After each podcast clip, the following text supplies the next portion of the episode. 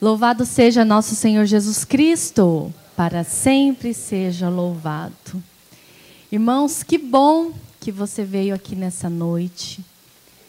Que bom que você chegou até aqui, não sei como, não sei em quais circunstâncias, mas toda quarta-feira nós temos a graça e a oportunidade de partilhar um pouco, de ouvir um pouco de nos abastecer um pouco dessa palavra de Deus que é viva, essa palavra que não se cansa de ser nova para nós, para o nosso coração. Então, que bom que você continua acreditando nisso. Que bom que você continua experimentando desse amor e dessa graça todas as semanas, sendo fiel ao nosso grupo de oração. E se você veio pela primeira vez, ou está visitando a comunidade, ou começou a frequentar o grupo há pouco tempo, seja muito bem-vindo a essa grande família espiritual chamada Comunidade Boa Nova. Estamos aqui de braços abertos para te acolher e para que você possa vir fazer parte também, rezar junto conosco, louvar e orar junto com a nossa comunidade.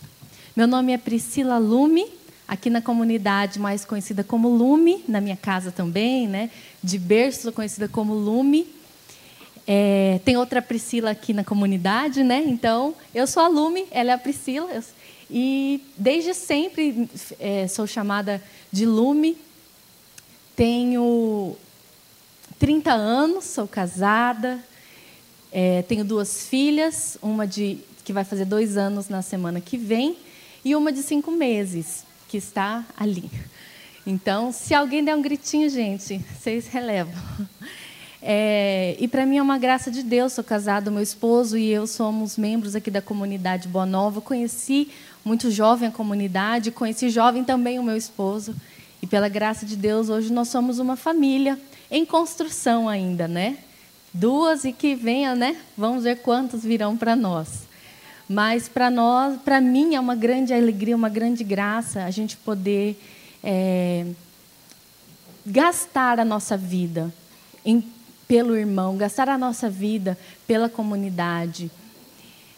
Eu convido vocês a irem abrindo a passagem de 1 Pedro 4, enquanto vocês vão procurando aí na Bíblia. 1 Pedro 4.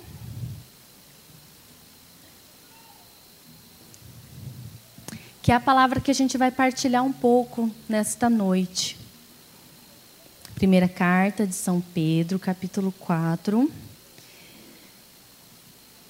Vamos ler a partir do versículo 8, tá? Até o 11. 1 Pedro 4, 8 a 11. E se você ainda não tem uma Bíblia, é, nós temos aqui na nossa livraria, convido. A Bíblia, ela é um bem individual, igual o celular, sabe? É um bem individual, que a gente não tem assim.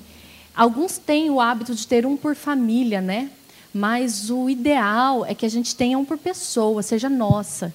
Porque a gente pode. É, é, é algo de intimidade que a gente tem com ela. Então, se você ainda não tem uma Bíblia, busque adquirir, busque se organizar para você adquirir, ou se alguém da tua casa não tem e você queira presentear, aproveite para presentear com uma Bíblia. Com certeza é o melhor presente que a gente pode dar ou receber.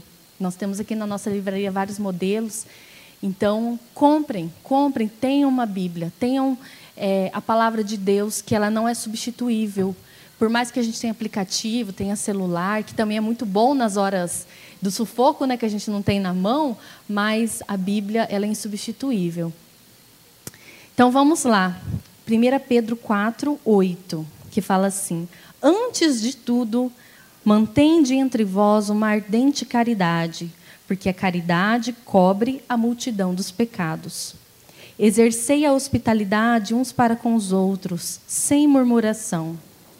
Agora eu quero que todos leiam juntos. Vamos ler juntos como bons dispensadores das diversas graças de Deus, cada um de vós ponha à disposição dos outros o dom que recebeu, a palavra para anunciar as mensagens de Deus, um ministério para exercê-lo com uma força divina, a fim de que em todas as coisas Deus seja glorificado por Jesus Cristo A Ele seja dada a glória e o poder por toda a eternidade. Amém. Então, olha só, aqui o que a gente leu junto, né? Como bons dispensadores das diversas graças de Deus, cada um de vós põe à disposição dos outros o dom que recebeu. Eu convido a cada um de nós a pensar aqui, eleger um, um dom. O que é dom, né? Dom, um presente, algo que você tenha recebido como graça, como bênção de Deus.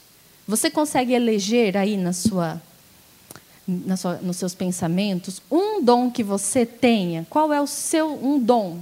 Qual é o seu dom? Pensa aí. Vem de cara assim? Eu não vou perguntar, tá? Mas quem fala assim, eu sei qual é o meu dom, veio um aqui, levanta a mão, eu não vou perguntar. Gente, sério mesmo? Nossa, menos do que a gente. Olha só. Se tem alguém do teu lado que te conhece, se você tem, tá?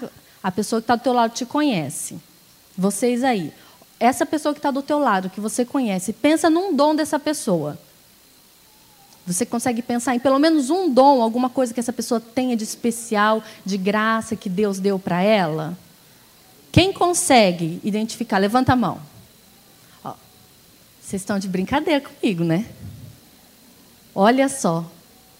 A maioria de nós consegue ver no outro aquilo que não vem em si mesmo. Como nós temos, às vezes, parado pouco tempo para olhar para a nossa vida, a nossa salvação.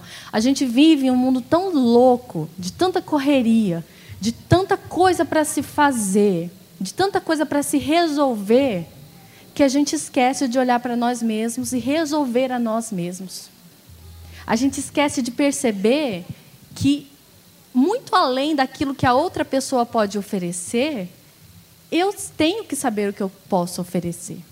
Então a gente só pode começar essa pregação se a gente souber que nós temos dons. Todos nós.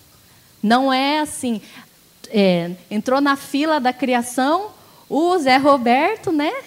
Porque tem 1,98m de altura, pegou todos os dons. Aí quando chegou eu, que tenho 1,60m, Deus deu pouquinho. Não é assim. Deus distribui igualmente os dons. Qual a diferença? Tem gente que consegue aproveitar mais, identifica o seu dom melhor, ou tem pessoas ao teu lado que identificam melhor os seus dons, e pessoas que ficam lá esquecidas, esquecem de si mesmo, esquecem de olhar para as suas próprias potencialidades e para aquilo que Deus te deu como graça. E olha o que a palavra de Deus fala. Cada um de vós ponha à disposição dos outros o dom que recebeu. Como é que eu vou pôr à disposição algo que eu nem sei que eu tenho, o que eu tenho? Como eu vou oferecer algo que eu nem sei o que é? É algo assim que é, faz muito, muito parte do nosso cotidiano. A gente olhar muito para o outro, para as bênçãos e graças que Deus derrama no outro, mas também para as dificuldades, para os problemas, para os pecados, para as misérias do outro, para o julgamento em relação ao outro, e muitas vezes a gente esquece de nós mesmos. Então, o convite dessa palavra é que a gente possa voltar o nosso olhar para a nossa necessidade pessoal e particular para que, a partir da nossa necessidade pessoal e particular, a gente encontre qual é o dom particular que nos foi dado. Eu, quando eu era criança, eu era muito, muito retraída, mas assim, extremamente retraída. Não era uma pessoa tímida. Eu era retraída mesmo. Eu tinha vergonha de pedir um lanche na na cantina da escola, porque eu tinha vergonha de olhar para a moça da cantina. Então, assim, com pessoas estranhas, eu não, não falava. Em casa, eu conversava com normalmente, mas quando eu chegava em um ambi outro ambiente, mesmo na escola, eu não, faz, não tinha amigos, não fazia amizades facilmente. É, a minha irmã, pelo oposto, né, ela sempre já foi mais para frente, mais, mais oferecidona, assim, né? Já chegava resolvendo, chegava fazendo as coisas, então eu acabava me aproveitando dela. Quando passava a tia da cantina lá na escola para perguntar quem ia lanchar, porque a escola era muito pequena, então eles só faziam quantidade de salgados contados pela quantidade de crianças que iam comer no dia. Aí passava na sala da minha irmã, ela é mais nova que eu, dois anos. Aí ela falava assim: dois tinham um para mim ou para minha irmã, que é lá da terceira série. Aí quando passava na minha sala, eu ficava quietinha, porque eu tinha vergonha de levantar a minha mão para dizer que eu ia comprar o lanche. Então era um nível assim é, extremo da maior das da, de, de ser retraída. Eu falava, pai, eu quero um sorvete. Ele falava assim, tá bom, toma aqui o dinheiro, vai lá e compra. Eu passava vontade, mas eu não comprava sorvete. Por quê? Não sei. Qual o que é, existe? A gente é, reza e, e, e reflete a nossa vida o tempo todo, né? E Deus, passo a passo, foi me revelando e me, e, e me transformando. Então, se falasse para aquela menina, Lume, de sete anos, que depois de quase 25 anos, Deus ia pedir para ela para pegar esse dom que ela tem e fazer o quê? Anunciar a palavra, como diz no Evangelho, no versículo 11, para anunciar as mensagens de Deus, ela ia rir na cara de Deus. Falar, você está é louco. Nunca. De jeito nenhum. Impossível. Isso não é para mim. A minha vida não foi feita para isso. E quais são os planos de Deus? São insondáveis. A gente não sabe, não conhece.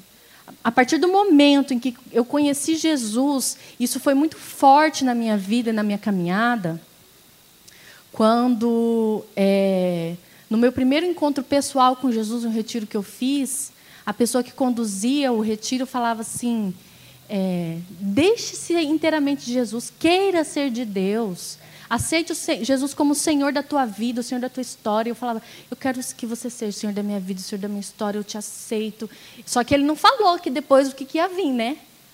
Qual, qual era a consequência disso. Porque se ele me falasse, talvez eu não aceitaria. Talvez se ele me avisasse, ó, mas aí, depois que você aceitar, eu vou te pedir uma coisa, só uma coisinha assim, ó, só mais um negocinho, só mais um negocinho. Mas a graça de Deus foi tão grande na minha vida que eu não podia dizer não para aquilo que Ele tinha para mim. E Deus foi me pedindo mais. É, oferta, a oferta da minha vida. E eu não falo aqui em pregar a palavra de Deus como é isso que eu estou fazendo formalmente aqui. Mas ele me pede uma oferta de vida, como ele pede a cada um de nós, cada um dos irmãos que estão aqui, todos nós que estamos aqui, ele nos pede para ofertar aquilo que ele nos deu de bom e de dom. Então, qual é a pedagogia de eu sou pedagoga, né, de formação, de profissão, e Deus ele tem uma pedagogia fantástica fantástica. Eu me espelho e admiro muito, porque quem é pedagogo ou trabalha na área de educação sabe que não é fácil instruir pessoas, né? lidar com, com pessoas, instruir. E Deus tem uma pedagogia fantástica para isso. Então, qual é a pedagogia de Deus para nos eh, encaminhar para chegar nesse versículo aqui, 10, 11? O que, que ele faz? Primeiro, ele nos apresenta o seu amor. É o primeiro passo. A gente não começa servindo aos irmãos. A gente não começa oferecendo aquilo que a gente tem aos irmãos. Não é assim. Primeiro, ele nos apresenta o amor, o amor dele, que às vezes a gente já traz de berço, de família. Temos famílias que, pela graça de Deus, já conseguem é, demonstrar o amor de Deus pelo próprio seio familiar. E tem pessoas que não, que não têm uma família que possa é, demonstrar esse amor de Deus. E aí ele usa de outras formas. Bom, a família não conseguiu, vou levar eles para um, um grupo de oração, para uma escola Santo André, para um acampamento, algum lugar em que alguém vai dizer: Deus te ama. Você é amado, você é um filho amado de Deus. E aquilo cai como uma revelação: nossa, é verdade. Tem alguém que me ama, eu sou amado, eu sou filho de Deus, eu sou amado. É o primeiro passo. Depois, o que, que, ele, que, o que, que ele nos pede? Faça uma escolha a partir desse amor. Depois que você é amado, o que, que você faz? Você escolhe. Se alguém fala assim, eu, você já ouviu isso, né? Alguém te olhar nos olhos. O pessoal que fez o retiro de casais, está aqui? Cadê? Olhou nos olhos, né? Oh! Mas olhou muito nos olhos nesse final de semana, né? Se você já teve a graça de alguém te olhar nos olhos e dizer assim, eu te amo. E o que, que você faz? Gente, tem uma pessoa que, que já, já aconteceu isso, tá? Fala assim, eu sei. E não responde a resposta, eu sei. Não faça isso, né? Se a pessoa te olha nos olhos e fala que te ama, qual que é a nossa reação? Primeiro, a gente se sente muito feliz. Depois, o que a gente vai ter que fazer? Alguma coisa, né?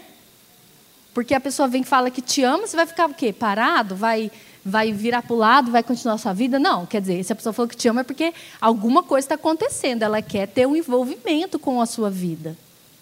Então, assim, Deus, depois que Ele se apresenta no amor, Ele quer ter um envolvimento com a nossa vida. Ele quer que a gente faça uma escolha. E aí começa a partir de nós. Deus fez a parte dele, nos criou e nos amou. E agora nós, o que nós vamos fazer? A nossa resposta: escolher a Ele é, romper com os nossos pecados. Aqui a passagem antes né, fala sobre isso, que as pessoas que estavam recebendo essa carta eram pessoas que tinham largado grandes pecados. Eram pessoas que tinham tido uma transformação de vida muito grande e que estavam passando por algumas tribulações por conta dessa decisão. Mas que elas não podiam desanimar.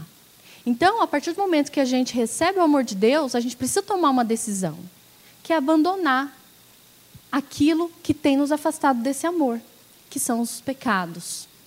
A necessidade que nós temos de, de, de fazer exame de consciência diário a necessidade que nós temos de buscar o sacramento da confissão, da penitência, a necessidade que nós temos de nos mortificar, nós temos que é, nos sacrificar muitas vezes por conta desses pecados que nos afastam do amor de Deus, que nos de, distanciam dessa graça, desse amor verdadeiro.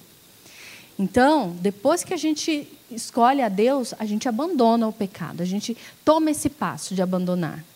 Mas isso é claro que é todos os dias. Nós somos, é, fomos feitos, né?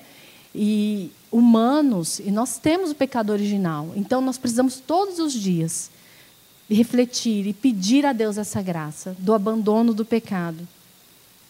E aí depois disso, gente, aí que vem essa vida nova, essa experiência nova do amor de Deus, essa experiência da graça de Deus, e aí sim a gente oferece a nossa vida oferece os nossos dons a serviço do irmão. Se a gente começa falando simplesmente, ofereça tudo para o irmão, ofereça seus dons para o irmão, vá, dê, dê, dê, dê, ofereça, ofereça, ofereça. Isso não faz sentido nenhum. E muitas vezes a gente se perde e a gente vê outros irmãos se perdendo, inclusive dentro da caminhada, porque só querem dar, oferecer mas não sabem o que estão dando e o que estão oferecendo. Não sabem, é, esqueceram algum desses passos. Ou se esqueceram do amor de Deus no meio do caminho, ou se esqueceram que precisam ter uma vida reta e querem fazer do seu próprio jeito. Ou se esqueceram que é necessário estar unido em comunidade com os irmãos para poder oferecer a Deus a sua vida e os seus dons. Então, essa oferta que o Senhor nos pede, ela tem causas e tem consequências. Esse amor de Deus que começa lá, que é derramado lá no início do nosso encontro pessoal com Ele, ele vai caminhando para essas consequências de oferecer a Deus nossa vida, os nossos dons a serviço do nosso irmão. Eu, por muito tempo, muito tempo, eu vivi uma vida de fazer, fazer, fazer, fazer, executar, executar, de, é, de é, estar a, a, dentro da igreja mesmo, muitas vezes envolvida na paróquia, no grupo, fazendo, fazendo muitas coisas bonitas. Presta atenção, olha a diferença. fazendo muitas coisas bonitas. Mas esse start, essa diferença na nossa vida, na nossa caminhada, no nosso sim, se deu quando eu caí nesse lugar aqui chamado Comunidade Boa Nova. Não que aqui seja o único lugar, mas aqui é o meu lugar, o lugar que Deus escolheu para mim e para muitos de vocês também, né? Mas Deus escolheu esse lugar para me mostrar que eu precisava, que o meu fazer ainda estava muito vazio e que eu precisava antes de fazer muitas coisas, retomar e ser muito mais para Deus. Reconhecer os meus dons, reconhecer aquilo que Ele tinha para me oferecer. Porque depois que eu dei um passo, gente, saí daquela, daquela vida retraída, daquela timidez, eu comecei a abraçar Deus ao mundo. Pegava o que vinha na minha frente, fazia, quer fazer isso, vamos, quer, vamos, vamos, vamos, vamos, vamos, vamos. E comecei a viver um vazio muito grande, muito grande mesmo. Uma confusão é, pessoal. O que, que eu estou fazendo? Será que eu estou fazendo está certo? E será que é isso mesmo? E eu percebi, gente, que eu não estava muitas vezes gastando a minha vida para Deus. Tem também outra coisa. A pessoa que conhece o amor de Deus, conhece a salvação, acha tudo muito bom, muito lindo, mas. Ai, eu não vou me gastar, não. Hum, só de pensar em começar, eu já tenho preguiça de terminar. Só de pensar no, no que, que isso vai envolver, se eu disser esse sim aqui para isso. Nossa, gente, ah, não, larga a mão. Para que, que eu vou me estressar se eu posso ficar de boa, né? Para que, que eu posso me. Deus me deu livre-arbítrio? Então eu vou ficar da minha, vou tomar meu tereré, vou esticar minhas pernas no sofá e não vou fazer nada. Tem medo de se gastar. Quantas pessoas têm medo de se gastar? E, gente, gastar é um problema? Sim ou não? Gastar é problema? Sim ou não? Não? Sim? Não? Depende? Tudo depende? Tudo depende do que vem depois, né? Se você gasta, depende do que vem depois. Vamos falando financeiramente. Depende da fatura, né? Da fatura que vem no outro mês. Mas é verdade. Gastar não é o problema. Oh, eu peguei aqui o significado de gastar. Fazer uso, consumir. Então, o que é gastar? É a gente pegar uma coisa que a gente tem e usar e consumir. Tem problema nisso? Não. Até porque se você não gasta, se você tem um sapato e você não gastar ele, ele não cumpre o seu papel. Aquilo só vai ter sentido se você gastar aquilo. É meio óbvio, né? Mas é verdade. Qual é o sentido de você ter uma roupa se você não usar ela? Só para você olhar no guarda-roupa e dizer, eu não tenho roupa. Né? Não. Qual que é o sentido? Não tem sentido. Aquilo só tem sentido se, você, se ele for útil para o teu gasto. Assim vale para dinheiro. Eu sei que a maioria que não vive esse problema de sobra de dinheiro, né? Ô oh, problema. Não vive, mas não de que serve um dinheiro que sobra, gente? Não serve. Entende? Uma vez um tio meu veio do Japão. E aí ele trouxe presentes para nós, né? Um dos presentes que ele trouxe foi cédulas e moedinhas. Aí ele trouxe os ienes e trouxe dólar também, que eles usam lá para dar de presente para os sobrinhos, para nós. Nossa, eu falei, vou ser colecionadora, eu vou guardar, né? Guardei os ienes, tal, os dólares. Vou guardar esse dólar, deixar ele aqui bonitão tal. Não vou gastar. Primeira oportunidade que eu fui para o Paraguai, peguei meu dólar, torrei. Torrei tudo o dólar. Porque, sabe por quê? Porque eu pensei, qual que é o sentido de eu guardar esse papel, sendo que eu posso trocar ele por uma coisa que vai ser para o meu uso, para eu gastar a outra coisa, né? Não faz sentido. Eu não sou do tipo pessoa colecionadora. Eu sei que tem pessoas que são, gostam né, de colecionar muitas coisas, mas aí já a gente entra em outro aspecto. Mas eu falo aqui especificamente disso. É, não tem sentido nenhum a gente ter algo e a gente não gastar isso, porque isso perde o seu sentido não serve para mais nada. Você guardar algo, e falando de coisas materiais, tudo bem, né? É, claro que você não vai usar todos os dias o, o, melhor sapato sempre. Tem gente que gosta de fazer isso. Alguns você guarda para um momento especial, tudo bem. Mas de nada adianta você guardar. Aquilo não vai servir mais para nada e mais para ninguém. E muitas vezes é isso que nós temos feito com os nossos dons. Nós temos guardado porque é tão bom e é tão precioso e é tão maravilhoso. E você tem isso como uma virtude tão boa que ao invés de oferecer para o irmão, ao invés de oferecer para Deus, para a comunidade, você guarda para si. E ele fica lá empoeirando. Igual aquelas. Ah, os, as, as, os, as, como chama? A decoração que você tem na tua casa. Aquelas coisas que ficam lá em cima, gente, que a faxineira nunca lembra de tirar o pó. Aí, uma vez por ano, você lembra. Muitas vezes a gente faz isso com os nossos dons. A gente tem medo de gastar, medo de se expor, medo de errar, medo de se colocar à prova. E aí o que, que acontece? Aquela coisa mais linda. É, há dois meses atrás, a gente, é, nossa avó faleceu. Minha avó faleceu né, com 96 anos. E uma vida assim entregue mesmo para sua família. Ela teve 13 filhos junto com os, aí depois dos filhos vieram os netos, eu sou uma delas, os bisnetos.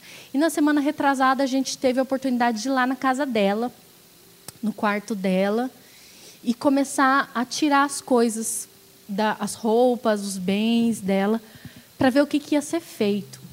Gente, eu achei tão lindo, tão lindo é, esse gesto que foi feito pelas, pela minha mãe, né, pelas minhas tias.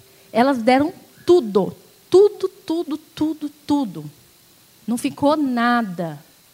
Para quem que vai ser útil? É para a moça que limpa a casa da fulana? É para ela que vai, não importa. Ai, mas ela usava muito essa roupa, não importa, vai para ela. Para quem que vai esse, essa carteira? Ah, vai para o fulano. Para quem que vai, vai? Distribuíram tudo. Assim, multiplicaram os bens materiais da minha avó. E o que é a nossa vida se não isso? Isso, na, na nossa vida espiritual, a gente vê isso muito forte. Né? As pessoas só se tornam santas, é, são reconhecidas como santas pela igreja depois que elas morrem. Né?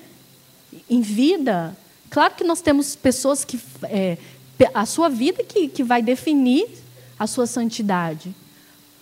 Mas só depois que ela morre. E depois que a gente morre, que a gente percebe que bem e que legado que a gente deixou aqui na Terra. A minha avó, materialmente dizendo, né, ela deixou esse legado ela distribuiu. Eu percebi isso, eu reflito isso como realmente a graça de Deus, como se fosse isso. Esse bem material é, reflete o bem que ela fez também para as pessoas, também que ela fez para a minha família.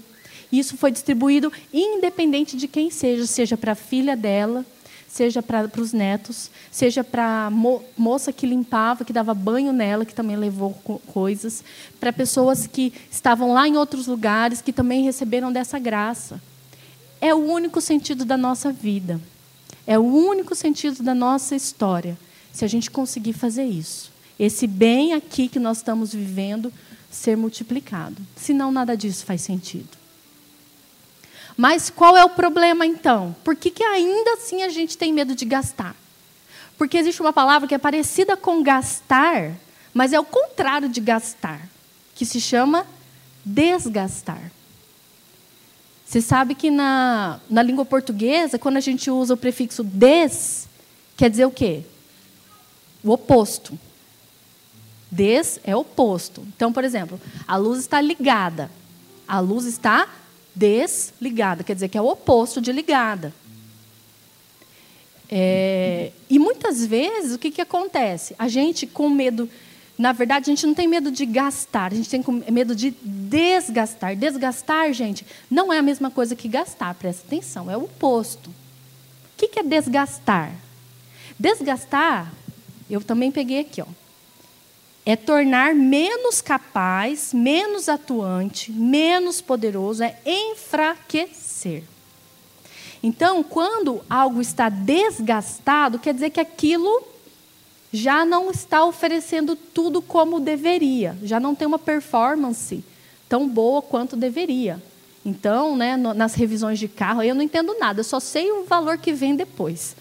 Mas eu não entendo nada de carro. Eu sei que tem vezes lá que o carro vai para revisão e aí fala lá, o, tal do, do, do, da peça lá estava desgastada.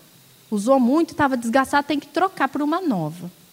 Quer dizer, foi tão usada, tão usada, tão usada, que foi enfraquecendo, enfraquecendo, perdendo força, perdendo, perdendo, até o momento que ela não serve para mais nada. Aí tem que trocar e pôr outra no lugar. Muitas vezes é isso que nós temos feito. Ao invés de nós gastarmos os nossos dons, a nossa vida, a gente tem desgastado os nossos dons e a nossa vida. Qual é a diferença? É o sentido que a gente dá. Olha só, é uma coisa muito pequena, é uma coisa. Três letrinhas que diferenciam gastar de desgastar, né? É o sentido que a gente dá. Quantas pessoas no processo da caminhada já falam assim: nossa, eu já ofereci tudo que eu podia. Não, agora deixa para os novos virem. Não, ah, eu já fiz muito, viu? Olha, já fiz muito, já está bom, eu já estou cansado, já estou cansada. Como se no, a nossa vida fosse substituível. Ela não é. A nossa vida é única. Eu sou somente eu. Se eu sair desse mundo, eu não vou fazer diferença para muitas pessoas, mas eu vou fazer diferença para as minhas filhas, para o meu esposo, para a minha família, para a minha comunidade. Eu sou única, não tem como, pelo meu desgaste, colocar em outra pessoa no meu lugar. E assim também é você. Não tem como você se desgastar tanto para depois parar. O nosso caminho de salvação não tem fim, não tem parada. A nossa parada é só quando a gente atingir a vida eterna. A gente não tem parada, não tem uma hora que você fala, pronto, já fiz tudo que eu tinha que fazer para Deus, agora eu vou viver daqui até a minha morte só curtindo. Não existe isso. Não existe você se desgastar, desgastar, desgastar e pronto. Isso só vai acontecer quando você for descansar lá no céu. Lá, e lá você vai ter outra missão, que é interceder por nós, pecadores que estamos aqui, né? Então, irmãos, a reflexão que nós temos que fazer no constante na nossa vida é: eu tenho me gastado ou eu tenho me desgastado para os irmãos? Começando em casa, e aí, consequentemente, trazendo a nossa vida em comunidade, trazendo a nossa vida, nosso ambiente de trabalho, no nosso ambiente que a gente, às vezes, passa mais parte do nosso dia. Será que eu tenho me gastado? Ou seja, oferecido isso com amor com sacrifício? Sim, porque gastar, gente, não é fácil, né? Porque a gente só gasta o que a gente tem. E, às vezes, para a gente conseguir é muito difícil. Aí você simplesmente pff, oferece. Parece que não fez sentido nenhum, mas na verdade a recompensa é muito gratificante, né? Quando a gente vê a alegria de uma pessoa, quando a gente presenteia, quando a gente vê que valeu a pena todo o investimento, pais aqui que já investiram muito nos filhos, em educação, não sei, em um sonho que o filho teve, uma viagem, não sei.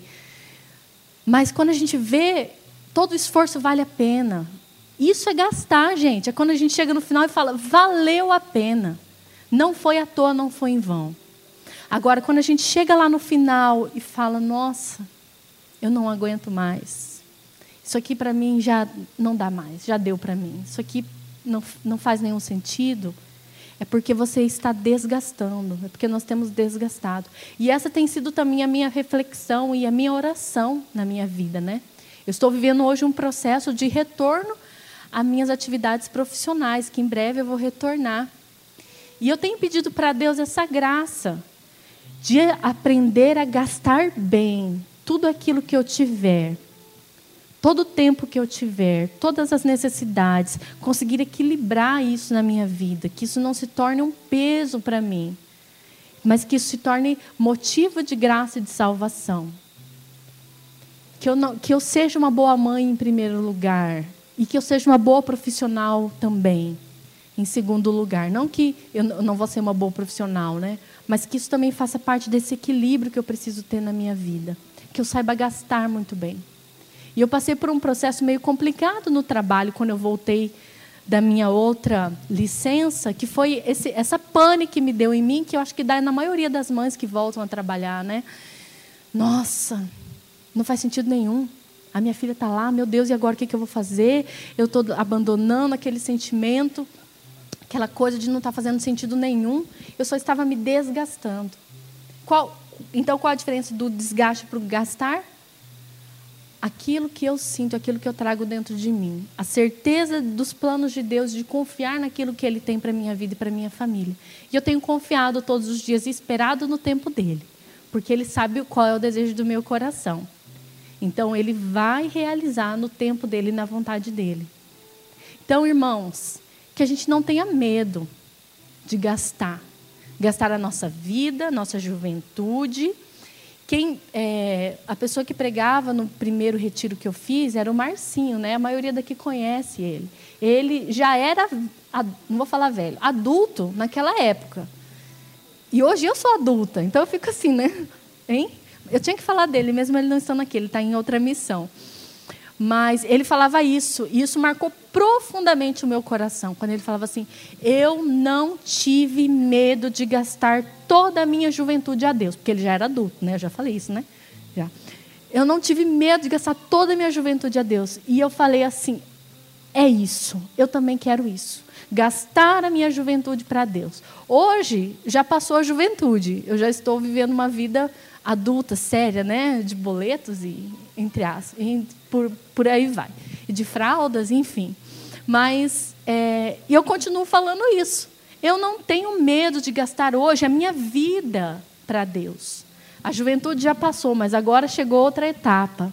Não tenho medo de gastar. Não tenho medo das oportunidades que, entre aspas, eu estou perdendo por gastar a minha vida para Deus. Porque eu acredito nisso. Eu acredito nesse Deus. Eu acredito na necessidade que Ele colocou no meu coração de ofertar a vida e os dons para Ele. Olha só a palavra como ela fala, então, né? Como bons dispensadores das diversas graças de Deus, cada um de vós ponha à disposição dos outros o dom que recebeu, a palavra para anunciar as mensagens de Deus um ministério para exercê-lo com uma força divina, a fim de que em todas as coisas Deus seja glorificado por Jesus Cristo. A Ele seja dada a glória e o poder por toda a eternidade. Então, o primeiro dom que ele fala é a palavra, para anunciar as mensagens de Deus. E ele não está falando necessariamente que todo mundo vai ter que ser pregador da palavra de Deus, formalmente falando, né? Subir e falar, pegar microfone e falar. Mas nós temos que ser anunciadores da palavra no nosso meio, no nosso convívio. Primeiramente com o nosso testemunho. E segundo, com o anúncio da palavra. Quantas vezes a gente escuta, né? Nossa, fulano fez isso? Ah, não é lá da Boa Nova? Não acredito. Ah, fulano, olha, me decepcionei. Eu escutei isso essa semana. Me decepcionei com a mulher, porque ela fala que ela é lá da igreja tal, mas olha o que, ela fez. Fez isso, fez isso, fez isso, fez isso, fez aquilo. Ou seja, muitas vezes existe uma diferença entre a, a pessoa achar que anunciar a palavra é ficar falando Deus é amor, o Senhor é seu pastor, nada te falta, mas a, na, a vida não testemunhar isso. A minha palavra ela é eficaz quando eu instruo os alunos dentro da minha profissão, quando eu exorto os alunos que precisam receber um, algo quando eu acalmo um aluno que precisa receber uma, um, um cuidado especial. Quando eu preparo as minhas aulas, minhas avaliações. Isso é eu também anunciar a palavra para essas pessoas.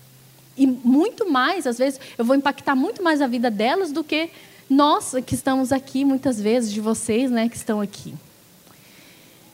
E depois, um ministério para exercê-lo com uma força divina a fim de que em todas as coisas Deus seja glorificado por Jesus Cristo.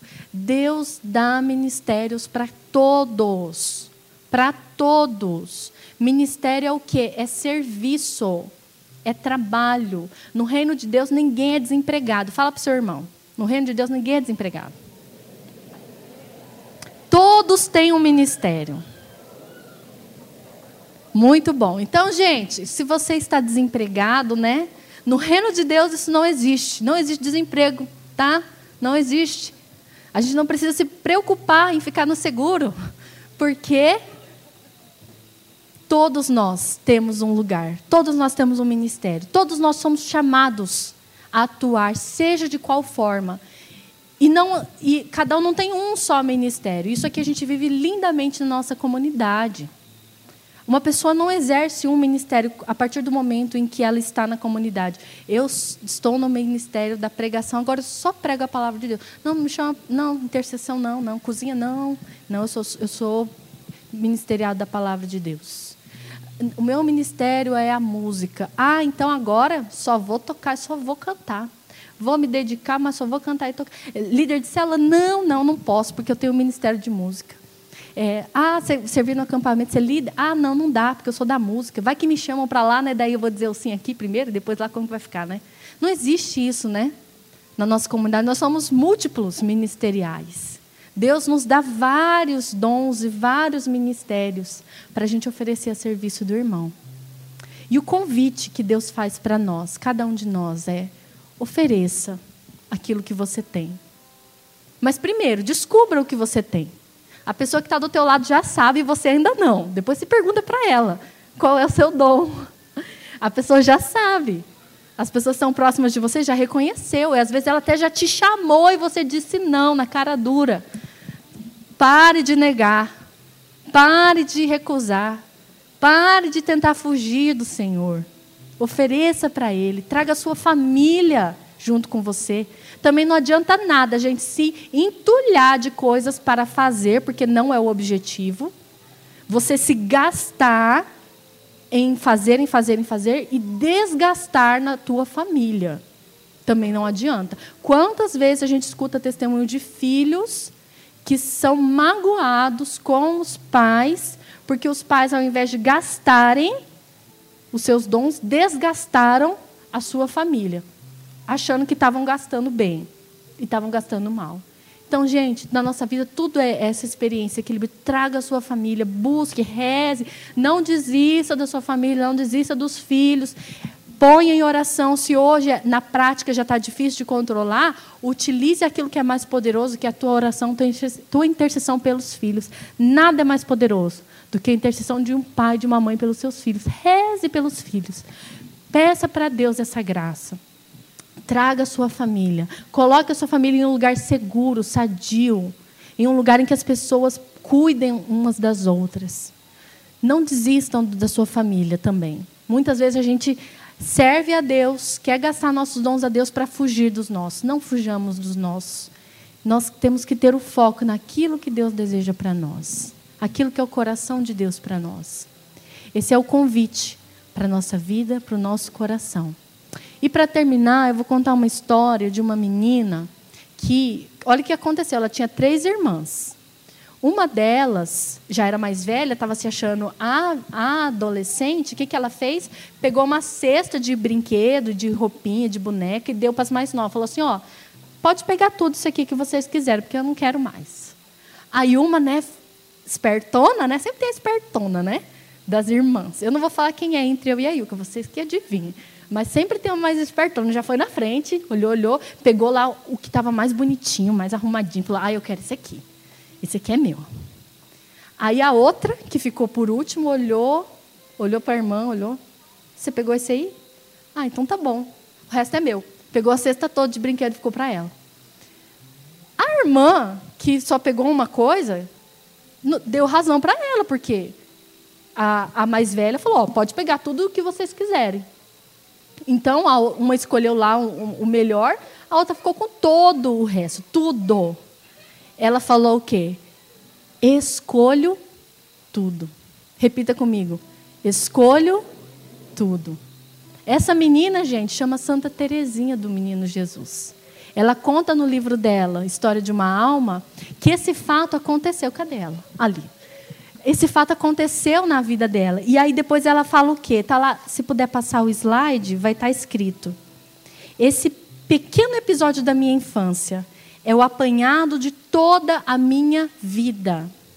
Compreendi que na perfeição havia muitos graus e que cada alma era livre no responder às solicitações de nosso Senhor, no fazer muito ou pouco por Ele, numa palavra, no escolher entre os sacrifícios que exige. Então, como nos dias de minha primeira infância, eu exclamei. Vocês conseguem ler comigo? Meu Deus, escolho tudo. Não quero ser santa pela metade. Até aí. Não me faz medo sofrer por vós. A única coisa que me dá receio é a de ficar com a minha vontade. Tomai a vós, pois escolho tudo o que vós quiserdes.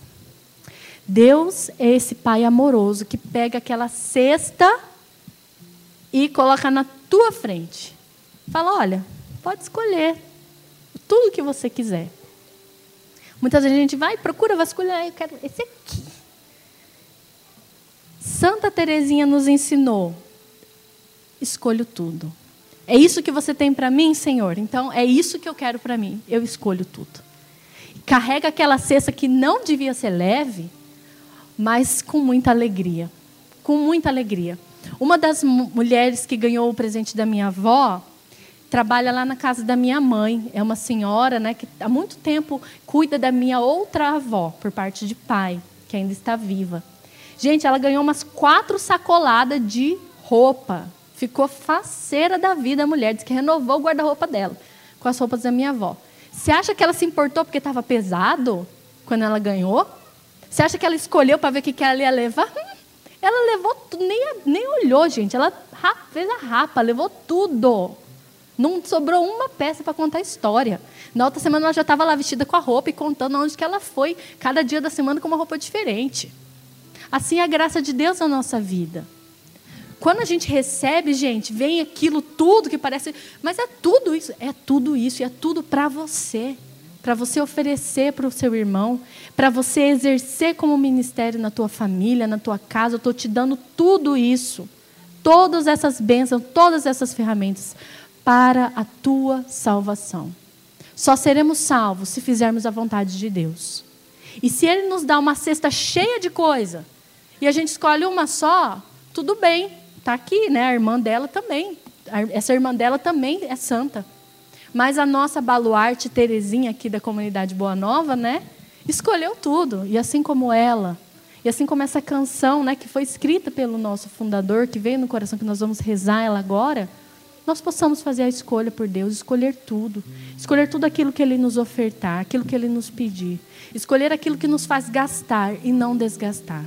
Convido que a gente possa ficar em pé e rezar com essa canção, pedindo ao Senhor realmente essa graça, esse, essa bênção de perceber qual é o dom que eu tenho e o que eu posso colocar a serviço. Vamos cantar. Essa música fala: Escolhi o teu amor entre tantas coisas. Preferi me arriscar sem muita coisa eu saber. Já não quero retornar para tudo que eu deixei. O meu coração já sabe que só de ti eu devo ser. Recebe, Senhor, a minha liberdade. Em tuas mãos ponho a minha vontade. Vive em mim com tua vida, Senhor, e sela meu ser pela eternidade. E o refrão é a nossa oração também de hoje. Amar e servir os meus irmãos. Amar e servir, eis minha vocação. Amar e servir em tudo. Por isso eu te digo, meu Deus, escolho tudo. Vamos rezar e cantar juntos. Escolhi o teu amor.